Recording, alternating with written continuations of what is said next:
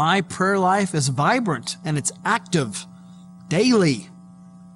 I like to commune with God at nighttime. I get under those warm covers and I kiss my wife goodnight. Then I just start talking to God, just me and God, tell him everything. Makes me just sleepy just thinking about it. And there I am, just laying in bed, laying out my request to him, and he's hearing me, and I know that I'm in good company with. Where was I? The efficiency of one's prayers are directly congruent to the position of one's body. Therefore, the legs should be saying, God help me. Amen. There are times that me and God do not talk, and that is not God's fault. That is mine. I just get so busy. And so when I do end up talking to God, I really just try to impress him, give him a show, just to show him how much I love him. So excuse me, will you, as I pray to God. O Heavenly Father, O Heavenly Father, beseech me not unto thee. How now? Brown cow, oh, thy soul is so dry, and if I can just catch a morsel of who you are so verily, merrily down the stream. God, I, I just want to be used by you. God, I want, I want to be salt and light and light and salt and sight and love and peppers and oregano and pepperoni and black olives and those little bit. When I like to get my prayer on, uh, there's some things I keep in mind. Um, I think it's totally awesome that uh, God is like Santa Claus and he wants to give you the things that you want. Therefore, you need to keep lists of things. My list currently has 745 prayer requests on them. So then when I go to the Lord in prayer, it looks a little something like this. I'll just pray real quick. Um, let's see. The uno thing on my list is my mom. And so I'll pray for her now. Dear Heavenly Father, I lift up this sweet salt of the earth lady that you have blessed me with to be my mother. And I tell you thank you.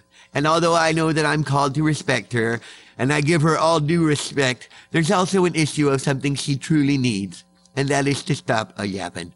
Lord, she yaps, and she doesn't know how to stop yapping. So could you please make her mute just for a day? Nothing permanent. Don't hurt her. I love her. Just mute her. Take your big God remote and push mute on her channel. That would be great. Henceforth, I would go on and pray all 746 things.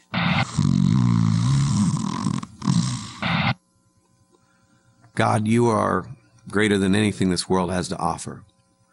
And I can't wait for you to come back and get us.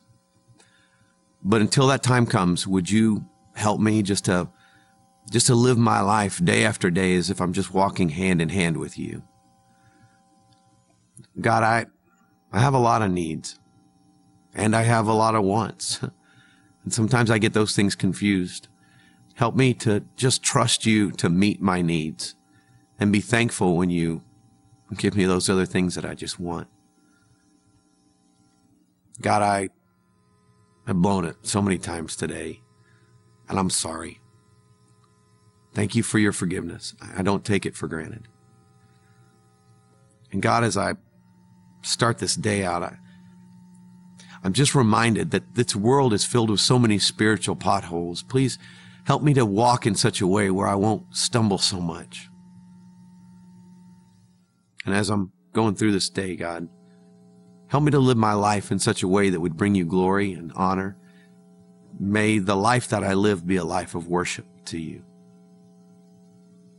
Amen.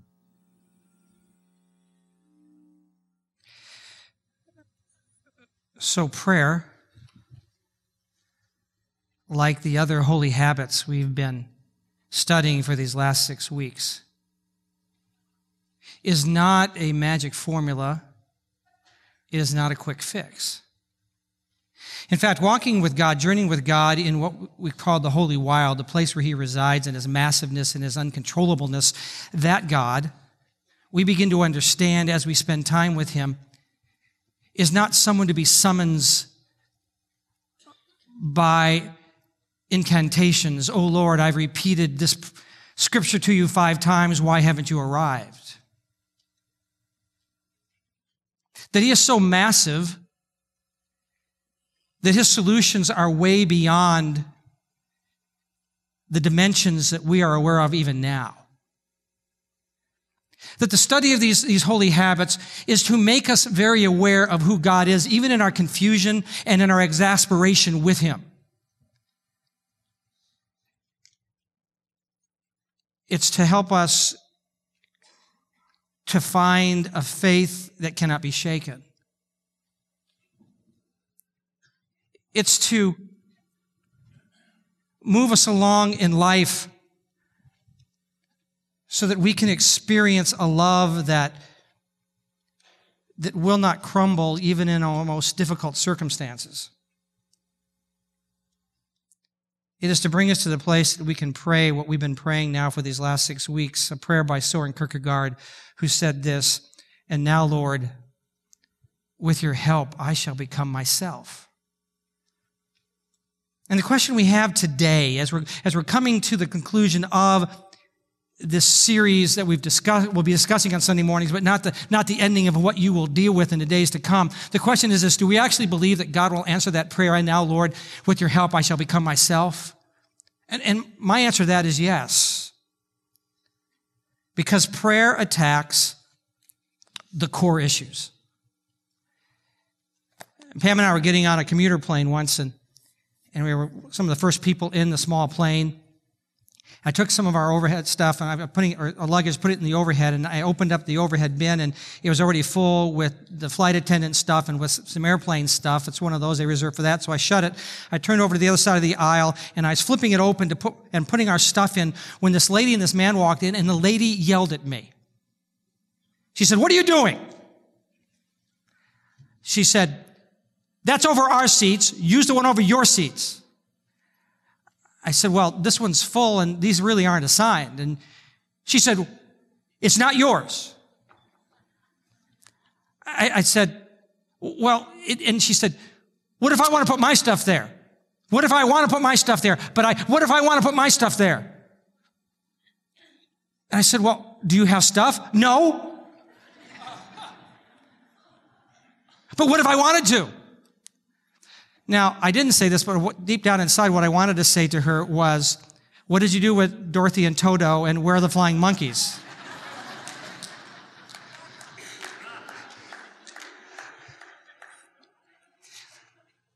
you see, we may think,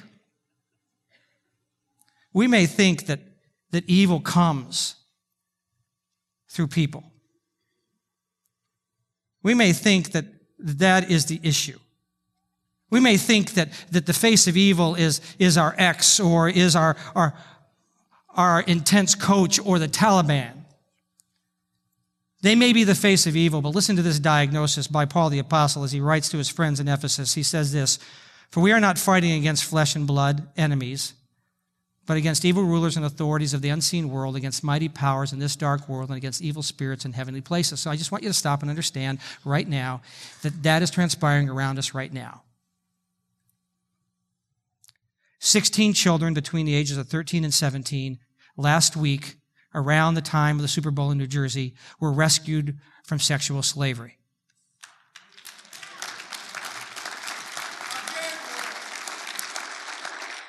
And my thought is, what kind of evil person must you be to arrange that?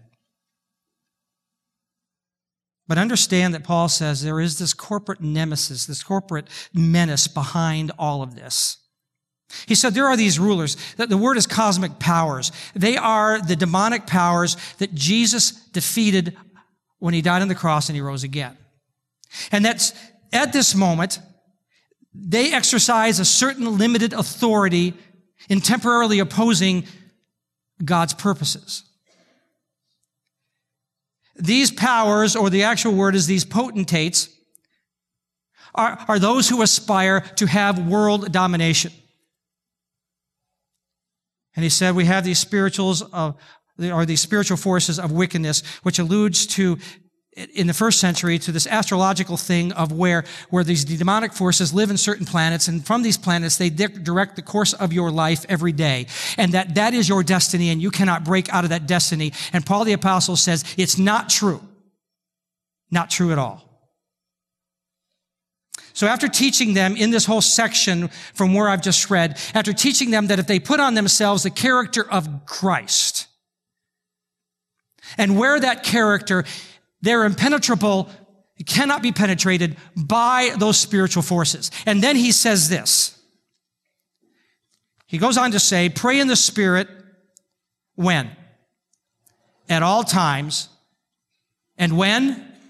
On every occasion. And stay alert and be persistent in your prayers for all believers everywhere. He's saying, let the Holy Spirit be the atmosphere in which you pray. And never stop praying because they never stop attacking. And there's a reason we have that combat because in the very beginning, this is what God said to us, said to those who were created. Then God blessed them and said, Be fruitful and multiply and fill the earth and govern it. He said, Now, see, here's the deal. I have created for you this place that is my beauty, that is my love, that is my justice. Everything here is just and right. What I want you to do is I'm giving you authority to expand that garden out so that it overtakes the entire world. I want you to be fruitful and multiply. And as those descendants come from you, they also will have authority and they will govern so that you continue to increase around the world my beauty, my love, my majesty, my justice. We know the story that evil infiltrated and that authority was handed over to that spiritual force. Because there is this law that says to whoever you obey, whoever you listen to becomes your master. And as they obeyed God, God said to them, I'm your master, but I have this authority that is mine, but I'm going to give it to you so that you can do this because on the earth you will accomplish this for me. When they listened to the voice of evil, that evil became their master. And he said, You can't have that authority. I want to have that authority so that I can propagate what I want to do. And what he wants to propagate is this I want to take all of that majesty, all of that, that love, all of that justice, all of that beauty, and I want to squeeze every bit of it out of life and look around us today and see what we've got. And so God puts on flesh. His name is Jesus. And he basically says this Man had authority and gave it away. Man's come back to get that authority. And Jesus said to his followers, Let me show you how to begin to use that authority again. And he said, This then is how you should pray Our Father in heaven, hallowed be your name. Your kingdom come back here again. Your will be done on this earth again as it is in heaven. He said, wherever you are, where there is not justice, wherever you are, where there is not the beauty of God, wherever there are, where you are, there is not that love. Wherever that is, you say, God, as you're doing all of that in heaven, please bring it and let it be done right here in Erie, Pennsylvania. And God hands us that authority and says, it's up to us to finish the original directive. And if we won't, He won't. So understand that when we pray, isn't they're not words that get caught up in the air and, and maybe God will hear and maybe God won't. Please understand that whenever we pray, whenever we come to God in the name of Jesus, we are using authority. And it makes a difference. I appreciate the description by John Ortberg who says this You don't know how many people have been strengthened because you asked God to encourage them. How many people have been healed because you prayed for their bodies? How many spiritual runaways have come home because you prayed for their souls? None of us may ever know the true effects of our prayers this side of death, but we do know this. History belongs to the intercessors. When we pray, we must understand that our prayers release justice. In the eighth chapter of the book of Revelation, in this setting where there are these scrolls, and the seals are being broken off the scrolls, and what those scrolls descri- uh, describe is, is human sin and violence in God's judgment. And then we get to this wonderful, wonderful spot in the midst of all this, plus all the heaven echoing with worship to God. Suddenly there's 30 minutes of silence. And some of you moms of preschoolers say, I'd take that. And during those 1800 seconds, this transpires. Another angel who had a golden censer came and stood at the altar, and he was given much incense to offer with the prayers of all the saints on the golden altar before the throne. And the smoke of the incense, together with the prayers of the saints, went up before God from the angel's hand. Then the angel took the censer, filled it with fire from the altar, and hurled it on the earth, and there came the peals of thunder, rumblings, flashes of lightning, and an earthquake. God notices our prayer perfume. There are some Sunday mornings when I'm here earlier than my wife, and, and I'll go back in my office and I'll walk in and I'll see no evidence of her being there, but I will smell her. She has this fragrance that I love, this perfume. And as soon as I smell that fragrance, I say, Pam, where are you? And I find her. As I smell that, there is this just reaction within me that says, ah, the one that I love, she's here. My covenant partner.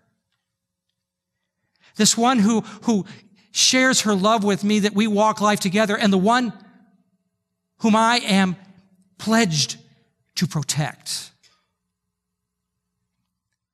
When we pray, God smells the fragrance of his covenant people.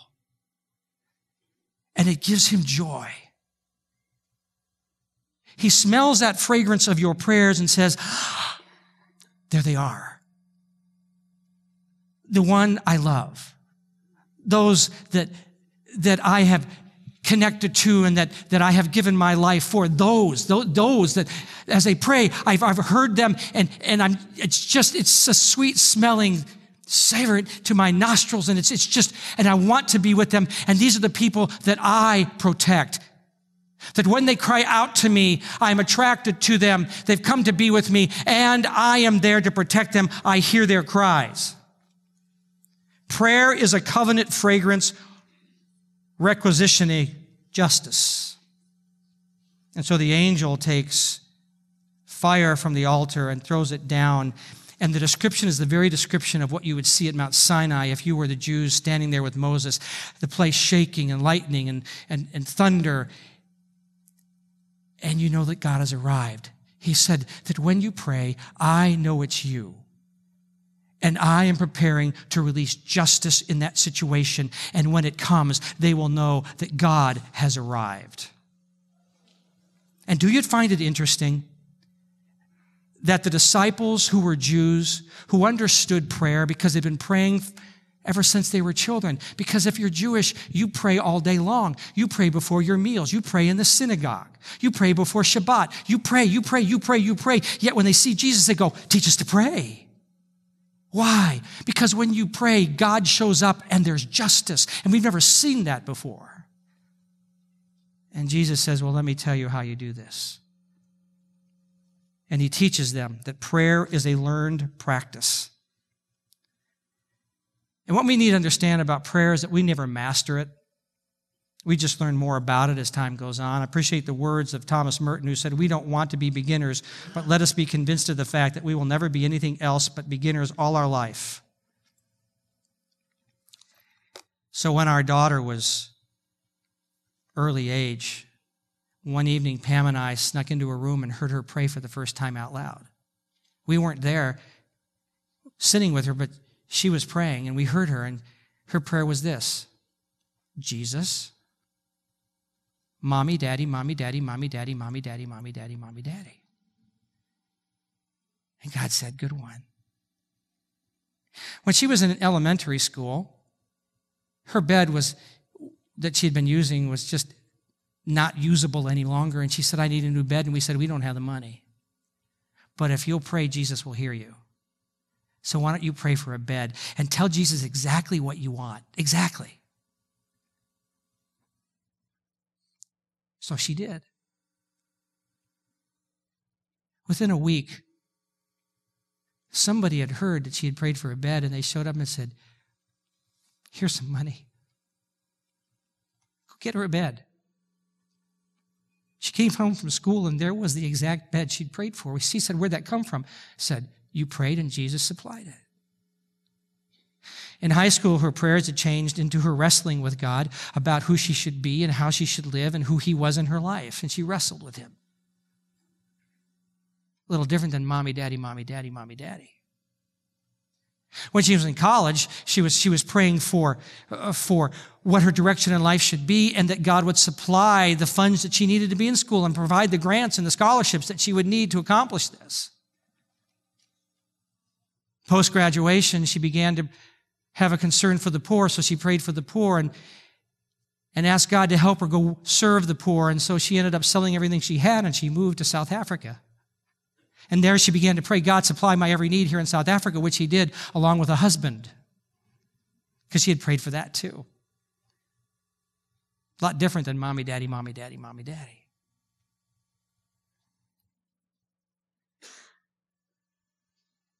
And so now, in about six weeks, she will give birth. And I will tell you this that she'll learn a lot more about praying.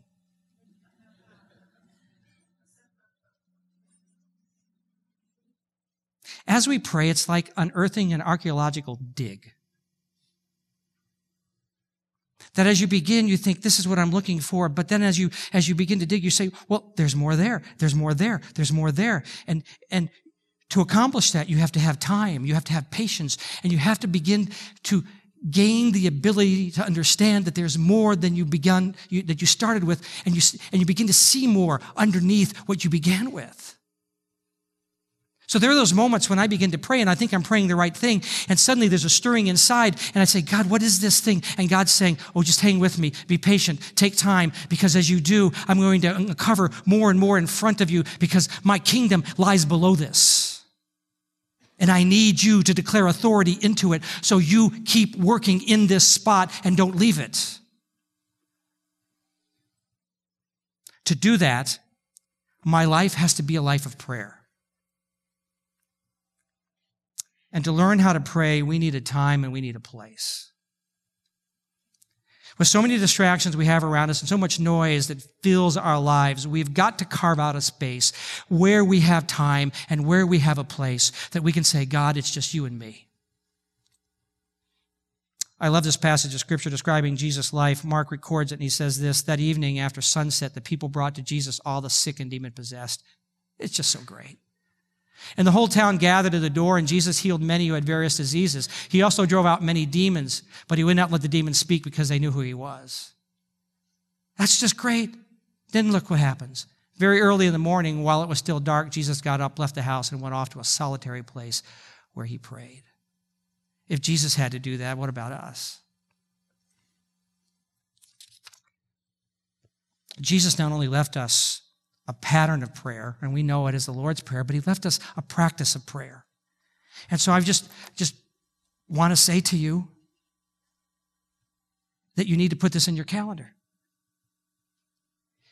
If those demonic forces want to attack your family, attack your job, attack your life, attack, attack your community, does not make, doesn't it make sense that we should be using the authority to repel that and declare God's kingdom? And that doesn't happen with just a tag on, Lord, thank you for this food and bless it. And by the way, help me. There be, must be those moments we say, God, I need your authority to come here. And we've got to have those moments and that time and the patience to uncover what needs to be prayed. And so I want to encourage you to calendar it in. Now, listen. It, it's like, it's like preparing for a race. If you're not running right now and you decide, I'm going to start running for, I'm going to do a 10K, don't go out tomorrow and try an 8K. You're not going to make it. You got to start with something. In the same way, if you've only been praying a minute a day, you say, okay, I'm going to do this prayer thing, then don't try an hour tomorrow. Because you'll get to like two minutes into it and go, okay, now what else? But at least schedule yourself starting with five, ten minutes and begin to talk to God and begin to find a place. The ancients called it a thin place. If you're like me, you walk into this place and suddenly you feel an awareness of God because this is a thin place. This is the place where you come to find God. This place has been saturated with worship and prayer. And a thin place is a place that is very thin between heaven and earth. It's like we're right there. You can create your own. That if you stay in a spot long enough and you're praying there day after day, hour after hour, you've been praying there, the time will come where that is your thin place. The moment you walk in, you go, God, I know you're here. This is the thin place. It could be your chair. It could change for the season. It could be by the wood stove in the winter, which is a good idea. It could be at Presque Isle during the summer on a trail.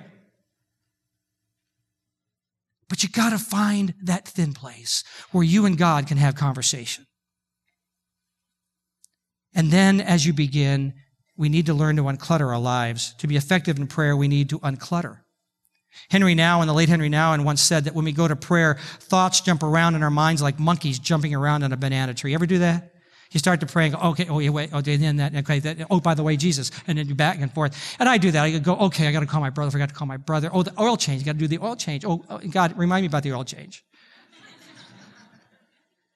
so just be practical. It's going to happen. It's not that you're, you're not holy because it, it, it just happens. So I just, I have a list and it starts, I go, oh, okay, I got to do the oil change. I got to do the time out, God. And I just write it down. And then what I would try to do as, as that clutter goes away, I just imagine myself walking into the very place where God's throne is, and I have Jesus with me because I feel so unclean to stand before God. And I walk up to God with Jesus and I'll go, I'm with Him. And now you've got to listen.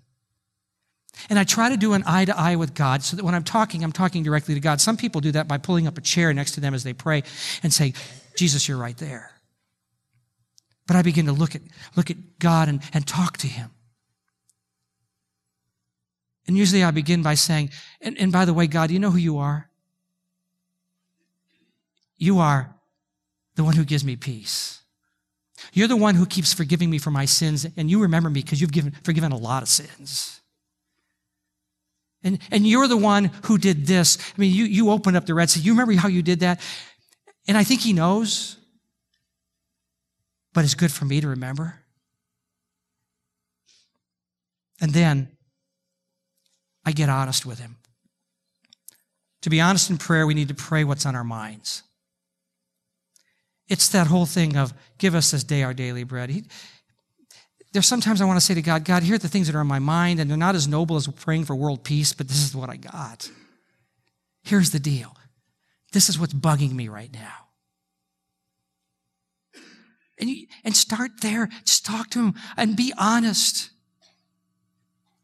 There are times that I'm struggling with, with stuff, and I'll say, you know, God, you know that I've, I've messed this up now like four weeks in a row, and but you said your strength is best seen in weak people. I'm candidate. Here we go. Take care of me. And he says, I'm, I'm here for you. Let's walk through this thing. God, I'm, I'm upset because this marriage thing, and, and we've been married for 38 years, yet she still doesn't get me. And usually by the end of that, God says, You don't get her either. But you got each other. I appreciate the words of Dallas Willard, who said, Prayer simply dies from efforts to pray about good things that honestly do not matter to us. The way to get meaningful prayer for those good things is to start by praying for what we are truly interested in. The circle of our interests will inevitably grow in the largeness of God's love. Many people have found prayer impossible because they thought they should only pray for wonderful but remote needs they actually had little or no interest in or even knowledge of. So here's what I know. I know as we spend enough time with God, our declarations and our prayers become less selfish. They just do.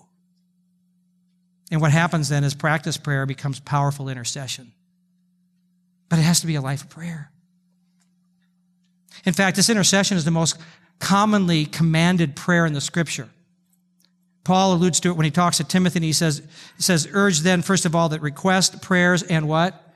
intercessions and thanksgiving be made for everyone. So this is what I find. I find that when I spend enough time in prayer and I keep praying and I keep practicing prayer and I keep wanting, trying to become better at prayer, and feeling at times that I'm not getting anywhere, but I know that I'm releasing authority and I'm watching God and trying to be face to face with Him. And sometimes, as we saw in the video, sometimes I do fall asleep, especially if I'm in the bed in the reclined position. That happens. But I, I find that as I spend more time with Him, that even this morning, I awakened at 2.30 and, and I just laid there and prayed and dozed back off and woke back up and I prayed some more. And, and, and I felt like he answered some of those prayers during our worship time today. So I just keep trying to practice prayer. I find that when I do that, that am I following Jesus, he takes me from my small circle of concern into other people's lives where I can pray, God, they're experiencing hell's worst. Would you please bring in heaven's best? Take care of that. About two weeks ago, uh, Pam and, and I and, and my mom, who'd been visiting for a while, drove down to Arlington Cemetery because my uncle, who I've expressed to you before, is a prisoner of war in Vietnam, and he was a, a general and a Korean war ace. He died one week after my dad died last October, and so they were burying him two weeks ago in Arlington Cemetery.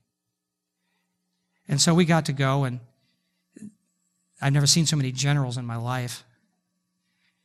And it was an amazing, amazing moment we got to meet about 20 or so POWs from Vietnam and to hear their stories. And they talked about Robbie. R- Robbie was, was shot down and he was in POW for seven and a half years. We met a guy that was shot down three days after Robbie, and they met together in what was called New Guy Village there. And, and then eventually they both ended up at what they called the Hanoi Hilton, and Robbie was the commanding officer there for most of those years because he had the highest rank. And they spent basically seven and a half years together. And the guy said, I just want to let you know that, that Robbie's faith and Robbie's leadership saved my life. So cool to hear. Robbie spent a lot of time under extreme torture because just before he was shot down, uh, his face was on the cover of Time magazine, so immediately the Vietnamese knew who they had. And so they gave him extreme torture. And for three years, he was in solitary confinement to the place that he would contort his body down to look through a, a, a, ventilation shaft. He could find a little pinhole, and through the pinhole, he could see a blade of grass and know that there was something outside. It's the way he kept his sanity. I was talking to my mom about Robbie, and she said, you know, what he would do all day long. I said, well, tell me what he told you. She said, well, most of the time, what he would do is first he would exercise. He'd do a massive amount of push-ups, and many days he would run a marathon in place in his cell. And then he would tap out instructions on tap code whenever he could when the guards went around to the other prisoners and give them directives and instructions and encouragement. And then she said basically he prayed 24 hours a day. In fact, when he finally came home after seven and a half years, he felt, he felt like, because he could hear God's voice so clearly because he spent so much time, he felt like God said to him, We will never be this intimate because you've spent 24 hours a day with me and that's going to change. My love for you won't decrease, but you won't feel as intimate because we won't have 24 hours every day uninterrupted like we've had. And so he'd pray, and so he, he would pray for his five young sons that he left in Oklahoma City after being shot down. He'd pray for his wife. He'd pray for his mother, my grandmother, and all his siblings, because there were 10 kids. He'd pray for the other prisoners and for the ones that are being tortured. He'd intercede for them. And all the time he was doing that, there was this massive amount of intercessors praying for him. His mother prayed every day, hours upon hours for him, and she would say to us, God told me Robbie's coming home alive. She died before she could see it, but it was true. There were thousands of people who wore his POW bracelet and would pray for him every day. My grandmother's pastor in Tulsa, one evening, one night, was asleep and awakened, and there was Robbie standing at the foot of his bed. He had this conversation with Robbie talking, and suddenly Robbie disappeared, and he realized he'd seen a vision. He said, God, why? He said, Pray for Robbie. Intercede for that man. I remember being in youth service. I was in high school at that time when he was spending most of his time in, in Vietnam as a prisoner of war. And I can remember one day we gathered to pray after a really good service, and I began to pray, and suddenly I began to weep, and I began to sob, and I began to pray what we call praying in the Spirit, praying in tongues. And, and I said, God, what am I praying for? He said, Keep interceding. You're praying for Robbie right now. Pray for him. Amazing thing about Robbie, after seven and a half years there, he never ever asked God to take him out because he knew he was supposed to be there. But he did pray, let your kingdom come here. And God did. Why? Because of those intercessors. Because when we intercede for someone, we bring power and we bring presence while we're waiting for the answer. See, the primary discipline of prayer is waiting. We say, God, we know you smell the prayers. We know you know the fragrance. Why aren't you acting yet? Release the bombs of, of justice. Throw them down. This reverse thunder. Let it go. I don't know why God waits so long, but I tell you this the whole time he's orchestrating his justice. He is absolutely doing that because that's his promise. Jesus told a story of a woman who nagged a judge until he finally gave her justice. And then Jesus responds by saying this Then the Lord said, Learn a lesson from the unjust judge. Even he rendered a just decision in the end. So don't you think God will surely give justice to his chosen people who cry out to him day and night? Will he keep putting them off? I tell you, he will grant justice to them quickly. And we say, okay, Jesus, that's great, but this doesn't seem, seem like quickly. But the word quickly actually means without delay, at the right fixed time, space, or state. That the moment God says, this is the exact moment, I will not delay, this is the moment that justice should come, it's released. And until that time, as you intercede, God is preparing people and place and time for the exact moment. And Jesus says, Do you trust me with this? At the height of the Cold War, in the late 70s, a delegation from the Council or the World Council of Churches went to the Soviet Union to investigate the state of the church under an atheist regime. The report came back and they simply said this the church is just a bunch of little old ladies praying. In the early 90s, God hurled justice down from heaven. And the wall came down. And those, those patron saints of atheistic Russia, Stalin and Lenin, their statues lay toppled, ready for the quarry or to be stored. Those little old lady perfume prayers were secret revolutionaries who made Bolsheviks look like kindergartners. Those ladies were veritable bomb making factories. So, my simple question to you is this Do you believe in the power of prayer? Do you believe Jesus? Because Jesus said this after he talked about the woman who nagged and got justice. He says this But when the Son of Man returns, how many will he find on earth who have faith? Jesus says, Will I find that you trusted me? You believe me? Do you believe in prayer? That justice will be hurled from heaven? If that's the case, then it's time for us to not just show up here on Sunday morning and say a few words and have some really good time worshiping and, and then go home and pray over our meal and once in a while pray. Time is, and for all these habits we've looked at in these last six weeks, it's time to live it out. And I've told you this before, I, I don't think the world's going to get any better. But the church can. That, that no matter what happens around us, the economy or terrorism or whatever, we can become stronger and more secure because we have authority. So I come back to where we began six weeks ago. And on your notes is this encouragement for you to live this out. So, number one on that is what part of my life do I want to change? And how we spend our days is how we spend our lives. So, what, what do you think needs to change in your life? Number two, what does Jesus teach about that part of my life? What does Jesus say about what I'm dealing with? Number three, what holy habit would train me to think and act like Jesus? I've got to, I've got to do that thing. We, I mean, we've walked through, we've walked through fasting and the discipline of secrecy and solitude and silence and, and serving and studying the scriptures. And now we've talked about prayer. What are those, what are those should I implement now? How many of those should I implement? And when will I begin this discipline? Maybe some of you need the discipline of not putting things off.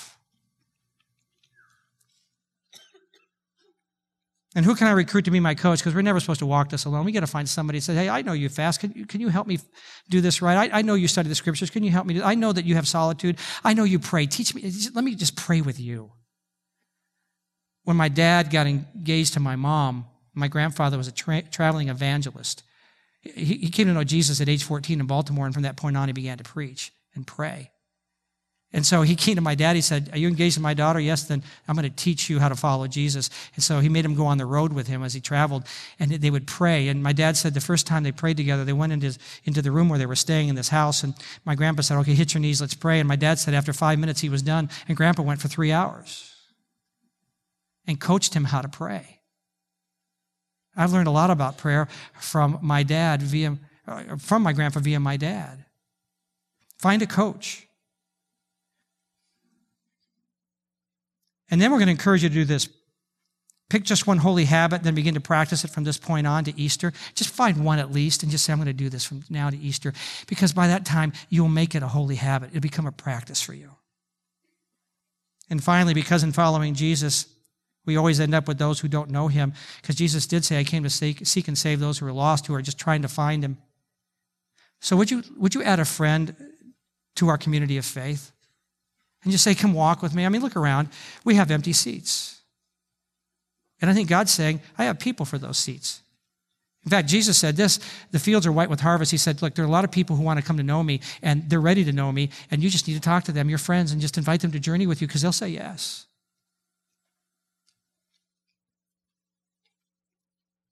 So the question is this When the Son of Man returns, how many will he find on this earth who have faith? How many have said, I trust you, Jesus? How many are truly living it out? Would you stand, please?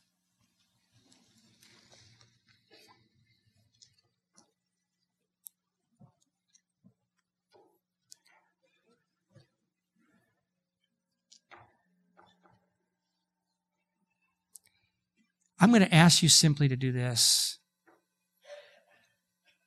When we began this series, we talked about we got to try, we got to try, we got to try. Try harder, try harder. I'm not going to ask you to try harder. I'm just going to, going to ask you to, to be smart about this and use the disciplines that God has given us and, and start implementing those. And I'll tell you this if, if it's just prayer, if, if we would just implement prayer in our lives this week, all of us, and believe what we've studied this morning and, and begin to pray over our families and over our jobs and over our situations knowing we have authority, I think we'd be shocked what the end of the week would look like. So, can we do that? And pray for each other. This week, when you're walking through the week and somebody, somebody's face comes in front of your mind or you think about them, that's usually not just by accident. It's either they owe you money or God's Spirit is saying, I need you to just say a prayer for them it'll make a difference. The world changes when the church prays. And it's time for the world to change, which means it's time for the church to pray. So now, as you depart from here, may you have a, a deep drive to be alone with God, to be intimate with Him. May you find the place that will become your thin place, and may you find on your calendar those moments. And, and even you that are so incredibly busy or have children at home, may God provide for you those moments where you can be alone with Him. And may you find encouragement that God applauds you every moment you pray and when the enemy tells you it's not enough, and when the enemy tells you that you're not good enough, may you discover God's great joy in your effort. And may we become not just an audience, but an incredible army. In the name of the Father, Son, and Holy Spirit, we pray. Amen. God bless you. Have a great week.